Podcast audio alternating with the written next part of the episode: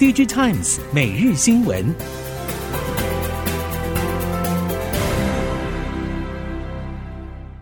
什么？逐客到日本只要五分钟？什么？逐客到欧洲只要五分钟？嘉利利旅行社新竹分公司盛大开幕，专办精致日本、欧洲蜜月、肯亚、土耳其。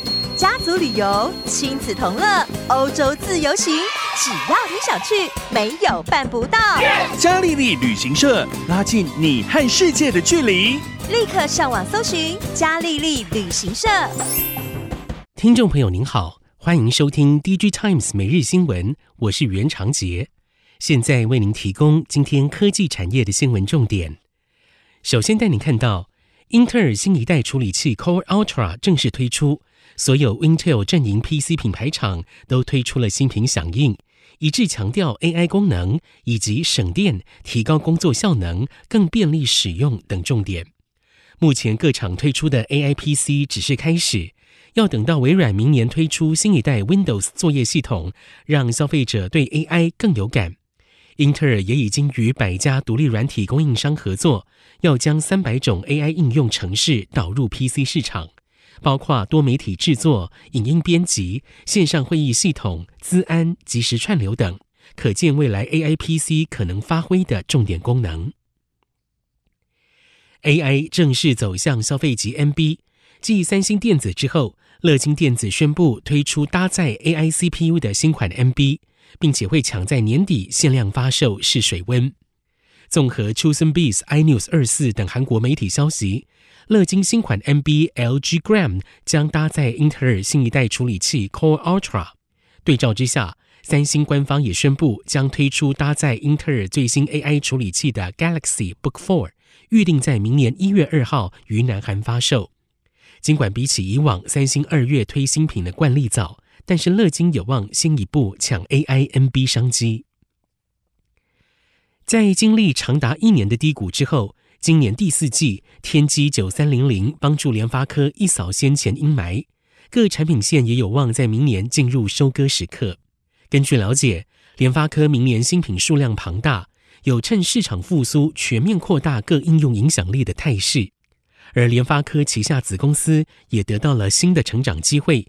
如近日，达发成功打进了英特尔 NB 平台，成为首家通过英特尔 LE Audio Evo 认证的蓝牙音讯晶片业者。而数位麦克风业者裕太，据传也成功跟随联发科切入各大手机品牌，明年有望启动出货。二零二四年推升 PC、手机等硬体终端需求成长的动能，不只有 AI。台北市电脑工会表示。依研究机构 Newzoo 统计，二零二三年可以说是 PC 与主机类游戏表现最好的一年，而手游市场规模也同步扩增。市场认为，伴随电玩精细度、内容与款式丰富度提升，消费者为了追求更好的游戏体验，将升级硬体处理器效能、板卡与记忆体、荧幕显示规格以及周边配套装置。将成为刺激明年资通讯产品出货翻扬的主力之一。NVIDIA AI 晶片销售中国禁令峰回路转，近期美国商务部针对 NVIDIA 计划降规生产 AI 晶片销往中国的态度转趋软化。业界表示，AI 伺服器 GPU 搭配的高频宽记忆体 HBM 却不受美国禁令限制。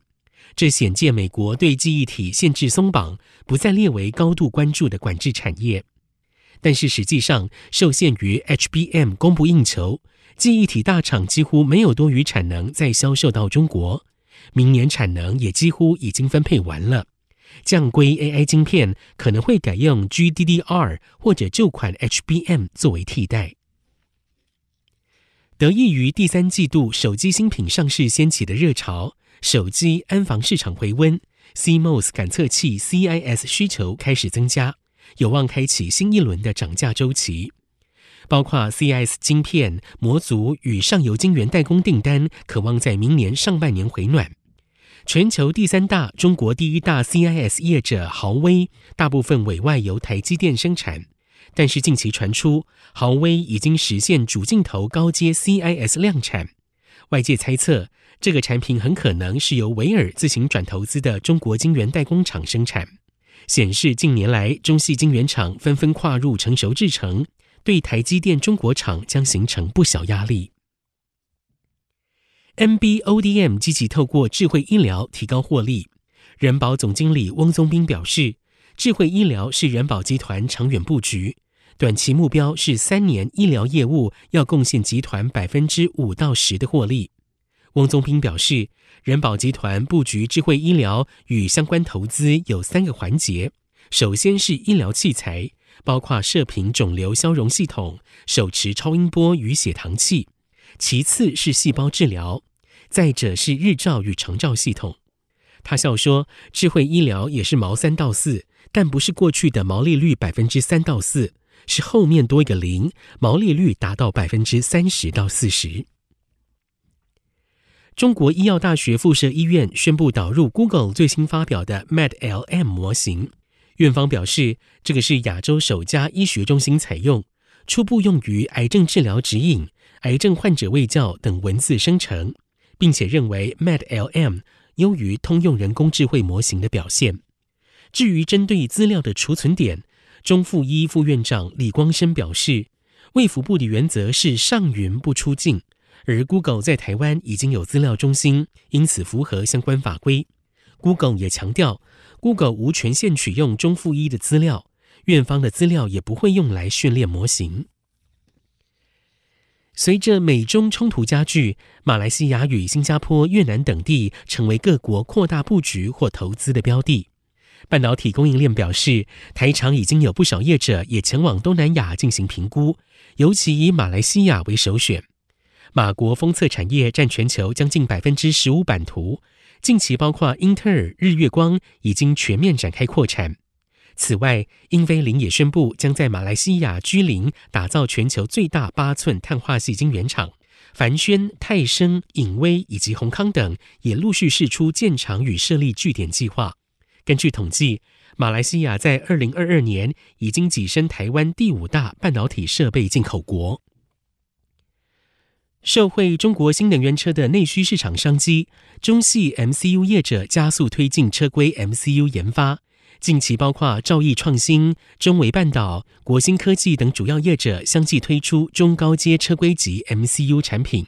其中部分 MCU 业者旗下车规产品，近两季已经加速供货给华为、长安等中国车厂。相关业者表示，看好汽车电动化、智慧化发展。未来产业对车规 MCU 的需求将越来越多。今年十一月，中国当地业者在车规级 MCU 的出货量开始有明显上升的趋势，预计明年会有翻倍成长。近日，IDM 业者纷纷针对明年车用市场提出看法，多数业者都强调，车用晶片数量正在快速增加，尤其电动车方面的晶片需求更被视为是关键的成长动能。德仪也认同这样的趋势，指出电动车对先进技术导入需求从明年开始加速。明年德仪在车用电子的布局将着重两个方面：第一是更多的边缘 AI 运算能力；第二是进一步提高汽车驾驶的安全性。